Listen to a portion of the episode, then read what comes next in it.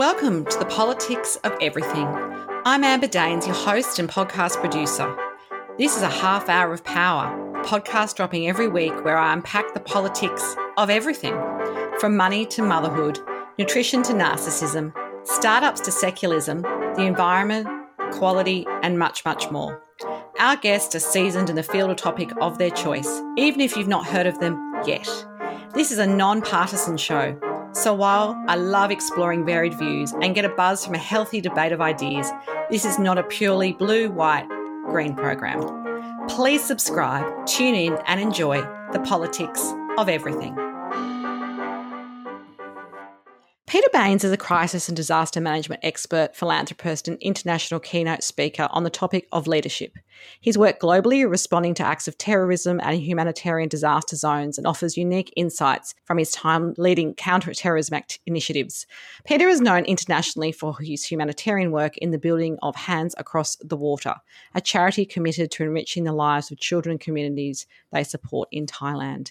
He knows a thing or two about life, leadership, and courage. His new book, Leadership Matters Stories and Insights for Leaders, Achievers, and Visionaries, is why we're having this chat today. Here he shares the lessons that have stayed with him through his decades of international counterterrorism disaster response work. In particular, Baines has revealed how the devastating aftermath of the 2005 Thailand Boxing Day tsunami shaped his understanding of what it means to be a true leader and how transformative event led him to start a multi-million dollar charity that's helped thousands of people. Baines shares his remarkable personal stories and insights about what it takes to stand up as a leader in challenging times and how to use courage, compassion, and integrity to accomplish the impossible. Away from the tools, he enjoys flying helicopters and spending time with his family on their farm. And today we are discussing the politics of courage. Welcome, Peter. Uh, g'day, Amber. Thanks for having me.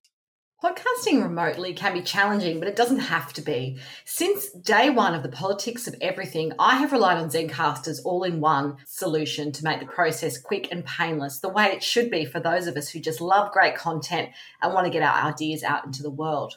If you know me, I'm obsessed with quality in terms of my guests, my sound, and everything about my show has to be great the first time. I'm time poor. It's so easy to use Zencastr. I'm not tech savvy, and you don't need to be either. There's nothing to download. Just click on the link and off we go. Zencastr is all about making your podcasting experience easy, and with everything from local recording to automate post productions now in their toolkit, you don't have to leave your browser to get that episode done and done fast. I have a special offer for you, and I hopefully you can experience what I have with Zencastr. Go to zencastr.com forward slash pricing and use my VIP code, the politics of everything, all lowercase and one word, to get 30% off your first three months of Zencastr Professional. How good is that? I want you to have the same easy experiences I do for all my podcasting and content needs. It's time to share your story. Uh, just going to go back to young Peter. Do you remember what you wanted to be as a kid growing up and what that kind of early career journey was like for you before you do what you do now? Yeah, so I guess uh, uh, the first you know response that comes when you ask that question is during year 10 when we had to do work experience i worked as a as a park ranger with national parks in New South Wales and and was just you know drawn to that and thought there was something that I'd love to do. And had spent plenty of time as a young fella in the bush, uh, camping and canyoning and caving and all of the rest. But for one reason or another, that's not where I ended up. But, no, uh, I always ask people that because sometimes different. it's um it's obvious, and other times, yeah, obviously life takes you in a different direction. And of course, um, your bio gives everyone an idea of what you, what you've done since then. Mm. On today's topic, leaders who have courage are those who, I guess, dare to lead by example and can often make difficult decisions and act accordingly, mm. even when the outcome is not certain those that are willing to take risks tend to do new things, innovate, and are willing to fail as well. Can you define mm. your own view of courage and I guess how that interplays with this idea of leadership? I think the the idea of courage for me is when we talk about leadership is it, it's making difficult decisions and, and obviously not having certainty around the outcome. And I think that working in in crisis and disaster situations, as I have across uh, many different countries, uh, the the inspiring leaders that I've worked with are those who have uh, stood up in those times of uh, significant challenge, uh, both personal and professional, and have had the courage to make difficult decisions and knowing that you're, you're not always going to get it right. And but I think we'll forgive those who have the courage to make difficult decisions if they've acted with good integrity and good intent and they've consulted where they can. But I think we're less forgiving of those who lack the courage to make difficult decisions for fear of getting it wrong. Absolutely. And I guess what people are going to think of them. I think that often that public perception is part of that. I guess, you know, what will people say, what people think, how will this really kind of resonate with people immediately rather than sometimes thinking about the long term? That's kind of been my observation of leaders I've worked with, having done lots of crisis PR and media work over the years. Mm. It's interesting to see those that, that immediate decision, what what sort of feels safe and easy immediately is often not the thing that's going to serve those leaders long term. And that's that, that's a really interesting point because that's when we can look at that and say, well, whose interest are they putting first? And if it's uh, if it's their own interest, well, then they uh, you know balk at making those difficult decisions because if they get it wrong, it can reflect on them badly. But if they're they're, they're truly making the decisions about the, the cause or the mission that they're they're leading, then their personal interests are, are secondary, and uh, they'll do what's right uh, or make the decisions they believe are right, um, even if they end up being wrong. It was the the courage to to make the decision which was most important. How can the way we view courage become more broad than just sort of those traditional acts of gallantry or tradition notions of heroism perhaps that you see in a Hollywood movie or on, on the evening news. You know, in our everyday life, a lot of people work in offices and other environments or just in their local community. What are ways in which I guess courage can kind of intersect what you do on a much more day to day basis? Oh, I think it's you know courage, as you say, when we when that word comes up, it'll, it'll mean different things, and it might be it might be a stereotype, but um, you know, a friend of mine, Darren Hill, who um, is a does a lot of social commentary on different things. He talks about courage and inspiring people, and and I love his example. It's the the single mum who's balancing work, uh, kids, and then studies at home at night, and uh, having the courage to take that on and and face the challenges before before her each day. And yeah, I think you know courage comes in in many different forms, and um, you know, I've been fortunate to be, be exposed to some people who have demonstrated true courage in difficult times. And one that sits for me is a, is a grandfather who was running with uh, one of his grandchildren in his hand from the tsunami, and wall of water was behind them. And he got to the base of the tree and he dragged that little grandchild up to the top of the tree with him. And and they made it. They were uh, safe. They were cut and bleeding and had abrasions all over them. But there was no wild celebration at the top of the tree because when he was running, he had uh, one grandchild in one hand and another in the other. And when he got to the base of the tree, he knew that if he didn't survive, none of them would. He also knew he couldn't climb the tree hanging on to both of his grandchildren. And he had a decision to make. Which one would he let go of and which would he take up the tree? Now he let go of one of these grandchildren, and, and that grandchild was washed away and did die as a result of that. And and I caught up with that grandfather for many years after the tsunami, and he would always ask himself the, the same series of three questions. It was could he have run faster? Could he have made a different decision? Or could he have been stronger? But in my view, that's the epitome of someone who has courage because he's made a difficult decision. And, you know, we'll all be faced with difficult decisions. Some will be on a personal level, some will be on a private level. Some will lay awake for nights on end thinking, is what we're about to do the right thing? Then we'll make a decision, we'll spend another number of countless nights awake reflecting on, is what we've done the right thing? But I think making those difficult decisions, whether it's personal, private, big or small, that's the definition of leadership and that's the definition of a courageous leader. Yeah, I love those examples. And I think most of us can kind of imagine what that must be like. Obviously, you'll never really know unless you've walked in the shoes of that person. But that idea mm. of courage is something which I think can inspire people in their everyday life, even if they don't have those those same experiences, which I guess is the definition of courage in some ways as well. Mm. Explaining mm personally how courage has shaped your career and business success story today. Is there one or two personal examples of how when times have been tough, and it could even be something very you know, rudimentary, like, you know, dealing with difficult teens. I've got those at the moment. Or, you know, something else where you've just kind of had to dig in and find new courage that you didn't think that you had. I think it's what comes up for me when you when you ask that is less about courageous acts of mine, and it's more about uh, the the decisions to say yes. And uh, you know, starting charity as I did in two thousand and five, it was I was probably at the lowest point of my life when I started the charity. I just uh, returned from my final tour of Thailand. I was physically, emotionally, mentally exhausted, and for different reasons, uh, uh, I was at you know personally the lowest state of my life, and that was when I said yes and started the charity. And there'll be lots of people when we put you know big audacious goals on the table will sit around and tell you why it won't work what's wrong with it why it's someone else's responsibility. But i think continuing to say yes and continuing to do what you believe is right is can be a sign of courage. And at different times through the journey of hands from the start to taking on different projects there's been people along the way who have said we shouldn't do this or shouldn't take on a new venture and and we look back five, ten years later and the difference that we've made, and it was the absolutely it was the right thing to do it, and um, you know on reflection of those decisions of starting hands and then taking on different projects, you know I'm glad we did. Of course, hindsight's great when it all works out. I guess mm, you know you never right, know at yeah. the time, though, do you? I could have no, could, we could be telling right. a very different story, and um, mm. particularly if you've got personal challenges, sometimes you might not have enough in the tank to find that courage to do what you mm. think you should be doing at the time. So I think that's always mm. the hard thing. It almost feels easier sometimes to do big courageous things when everything's going really well in your life. You feel like you got yeah. luck on your side. Well, and that's the thing. If we wait until the time is right, well, that time might never come.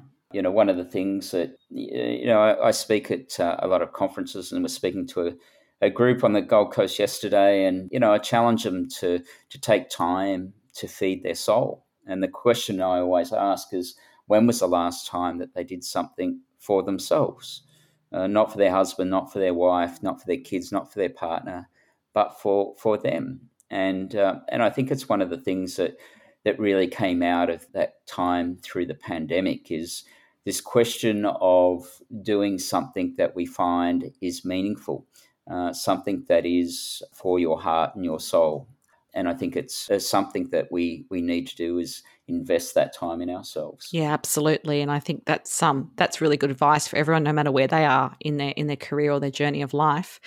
Look, the mm. world may not need another leadership book. I don't know. You've written one. I I've read it. It's great, but some may argue, you know, there's a lot of leadership mantras out there. There's a lot of ideology. We seem to have had a plethora of them since the pandemic, of course, when we're sort of, you know, I guess recalibrating from that experience. What compelled you to write Leadership Matters at this particular point in time?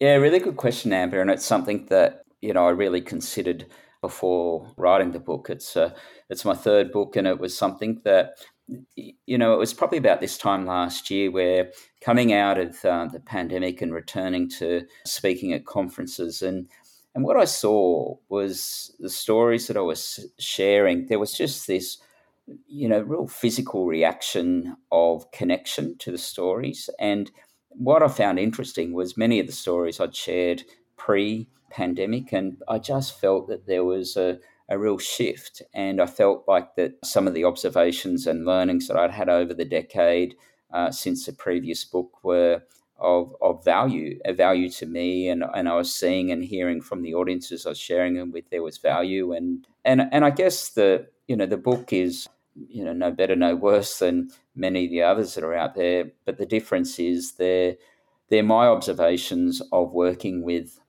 you know these leaders achievers and visionaries who in my life have created and uh, faced incredible challenges and triumphed and i just share the stories of those and i pull out the observations that i've made of them how they've confronted it and how that it can be applicable to to us in our life. It doesn't have to be facing huge challenges. Doesn't have to be leading big teams. Or, um, but I, I, I felt that there was value for all of us in doing something. Sometimes for ourselves, sometimes for others.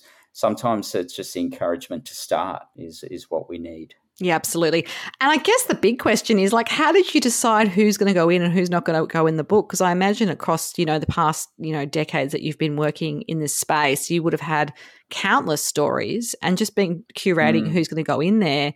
Was there kind of a, a, way in which you decided or a sort of way you triage some of those individuals and stories?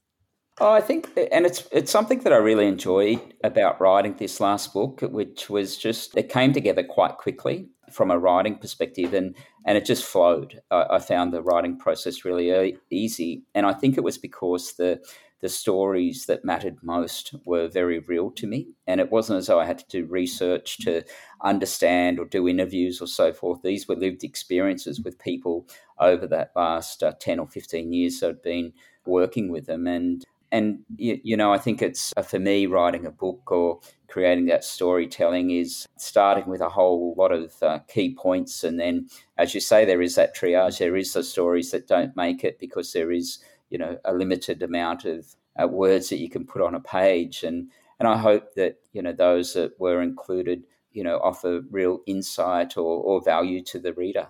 Absolutely. Do you have a favourite? Is it like uh, trying to choose favorite children? It's not. It's not the kosher thing to do.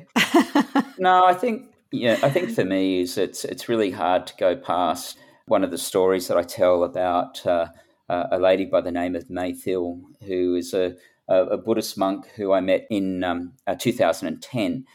And she'd been running a home for kids for 24 years, and um, a lot of the kids that she was supporting uh, had HIV or or um, uh, come from families with HIV or lost parents or so forth, and so high high dependent uh, children. And because of her location, where she was in Thailand, it was in a remote area which was affordable for her to purchase the land, but it also provided her with the security and privacy that she sought. But I know from running a charity that if people can't see you, well, it's hard for them to support. Mm, and that's uh, true, price, actually the price that she paid was that not enough people knew about uh, what she was doing, and which meant that she didn't have the funding that she needed for the kids. And many of them, the challenge that she faced was to who would receive the life saving medicine and who would go without, because she just didn't have enough to meet the medical needs of all of the kids. And as a result, kids were dying.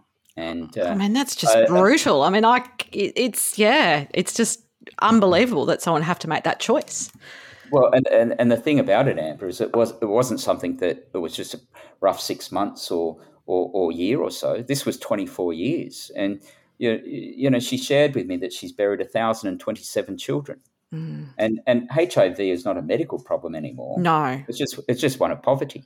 Exactly. And um, you know, fortunately, when we got involved and I met her and formed that relationship, we were able to meet the needs and something remarkable happened, and that was the kids stopped dying. But the reflection, and you ask about favourite story, and and this was one of the things that in writing the book, it, it, it caused me to pause and think about the broader story and the the you know the learning out of it, and mm, you know for me to think about her journey and the biggest challenge that I, I think she faced is you know, how do you wake up and continue in the face of such loss over such a long period of time? I was going to say, when the odds are stacked against you, you would struggle to find, you know, I guess the will to keep doing what you're doing. And as I said, it wasn't six months, it wasn't even five years. You know, it was, you know, when she loses 10 kids or 100 kids or 500 kids, you know, how do you, how do you keep going? And, you know, and in the book, I look at what I think the the reasons are that were behind it. And I think the you know the biggest thing that I came up with was that she wouldn't let yesterday define her tomorrow. And for me, if it's you know writing the book was for others, but I took a lot out of it myself, and and you know the power of you know not letting the challenges or problems that you faced yesterday uh, define your today or tomorrow, because you know that burden can be crippling. And clearly for her, her hopes were greater than her fears, and uh, she found that strength to continue. And and it's one of my favourite reflections in the book was the time I spent reflecting on my time with her. Yeah, absolutely. So, what are some of the common traits that you've observed or experienced that courageous leaders display? no matter where they come from in the world, and I guess where their kind of social standing is, or you know their income level, or whatever it might be. Yeah, I think the, the most important thing is the presence in leaders. And, uh, you know, I, I, I, really appreciated this in Thailand. And, you know, I think if I can take a step back, like in, I, I spent my career in the forensic police and we would, we would prepare, we would do simulation training, scenario training, and so forth. And, and we would prepare for, because the work I did, we didn't measure the, the scale of our involvement in injuries in property damage or economic loss. It was in the number of fatalities. And we would prepare and train for you know, situations with multiple fatalities. But, you know, sitting in the departure lounge of Denpasar Airport after working in the bombings in Bali, where there were 202 people who died, I have this, you know, very clear memory of sitting next to a colleague from Victoria Police. And I said to Greg, so this is the biggest job we'll ever be involved in in our careers, and we both agreed. Yet two years later, uh, dat was dwarfed in the size of the numbers, and you know we went from 202 in Bali to turning up to a temple, a place called Wat Yan Yao in Thailand, where there were three and a half thousand decomposing bodies in one temple. We would end up recovering 5,395 bodies that would require a, a forensic examination and procedure to help identify them. And and when something that you've trained for is so beyond uh, the, the the extremes or the limitations, that's when it's about true leadership, because it's that's what you, you, know. There's not a policy, there's not a procedure, there's not a manual mm. that's been written that yeah. takes you through that. And and I reflect upon the work of the Australians there. I reflect upon uh, time I spent in the Iwate prefecture of Japan after the 2011 tsunami to hit there with a man by the name of Mr. Sato San. I look at the, the work of our Premier in New South Wales during the 2019 bushfires, and you know she led New South Wales because of her presence. And I think the, the, the strength of being present as a leader demonstrates to your team or community or you know those that you're leading that you care and you understand and we reflect upon our, our, our, former prime minister and how he acted during those fires when he took his family off to hawaii and i think uh, you know two completely contrasting uh, styles of leadership and demonstrations of leadership and uh, and i'd suggest to you that morrison was was unelectable after his performance during those fires and so i think you know leadership doesn't have to be complex it's about caring about your people. It's about being present. And it's about asking that most important question of how can I help? Yeah. And I think it's interesting because sometimes if you have a title like Prime Minister, Premier, mm. it can feel like, well, it's a given that you're a leader. But I think what mm. you're saying is it's about, you know, how you act when times oh, are tough and how you show yeah, up. Absolutely.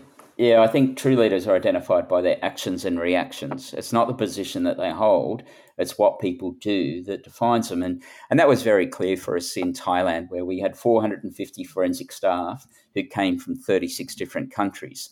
Now, clearly, there was no org chart that said this is the country that will be in charge. And well, the interesting thing was the Thai police eh, in the country in which we're operating were hugely consumed with local uh, what we would call community policing issues of responding to the, the crisis. Yet we were there for a humanitarian response to identify the five and a half thousand bodies. Now, at the time, the Thais didn't have the technical competence in the uh, identification work. It was not something they were they were skilled at. So we had 36 different countries, 450 staff. So the positions that you held in your own jurisdiction were completely irrelevant. But it was what people did it was their actions and reactions which defined leaders as opposed to any title. Yeah, absolutely. So, what's the best piece of advice, and it could be life advice, work advice, whatever it might be, that you've ever been given and why? Mm, you know, I think the the best advice is is not to let others define what you're capable of, not to set the limitations for yourself. And, and you know, I see this. Well, I lead these bike rides in Thailand uh, and have been doing so since 2009. I've led 35 of them, and and the greatest joy I have on these bike rides uh, uh of the last uh, last number of years is watching first time riders discover uh, the the depth of their abilities, their determination, their courage, their fortitude, and where they really exceed the limitations that they believe they had mm. or that others have imposed upon them. And I think rather than because some people will tell you what you can and can't do, what you're capable of, they'll say you're too big, you're too small, you're too old, you're too young, you haven't got the right degree.